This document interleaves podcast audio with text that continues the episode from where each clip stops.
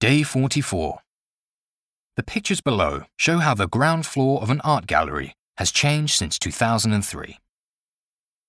The diagrams depict the changes in the ground floor plan of an art gallery from 2003 to the present day. Overall, the layout has been significantly redeveloped through the relocation, expansion, removal, or creation of various facilities. Firstly, the original entrance has been considerably enlarged and is now twice the size it was in 2003, with a ramp added to its right-hand side for wheelchair users.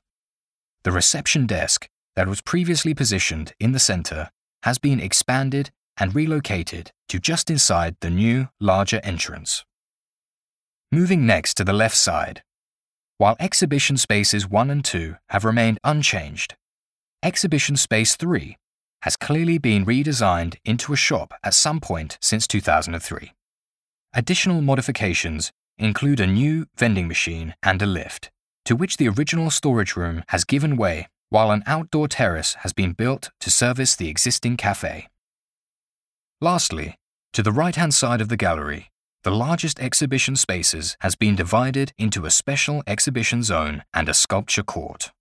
Also, the former library and auditorium have been merged and converted into a multi-purpose theatre. Depict. Layout.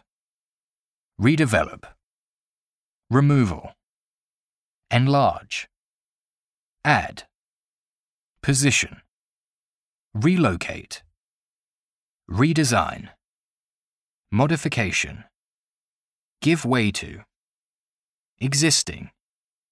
Divide merge, convert.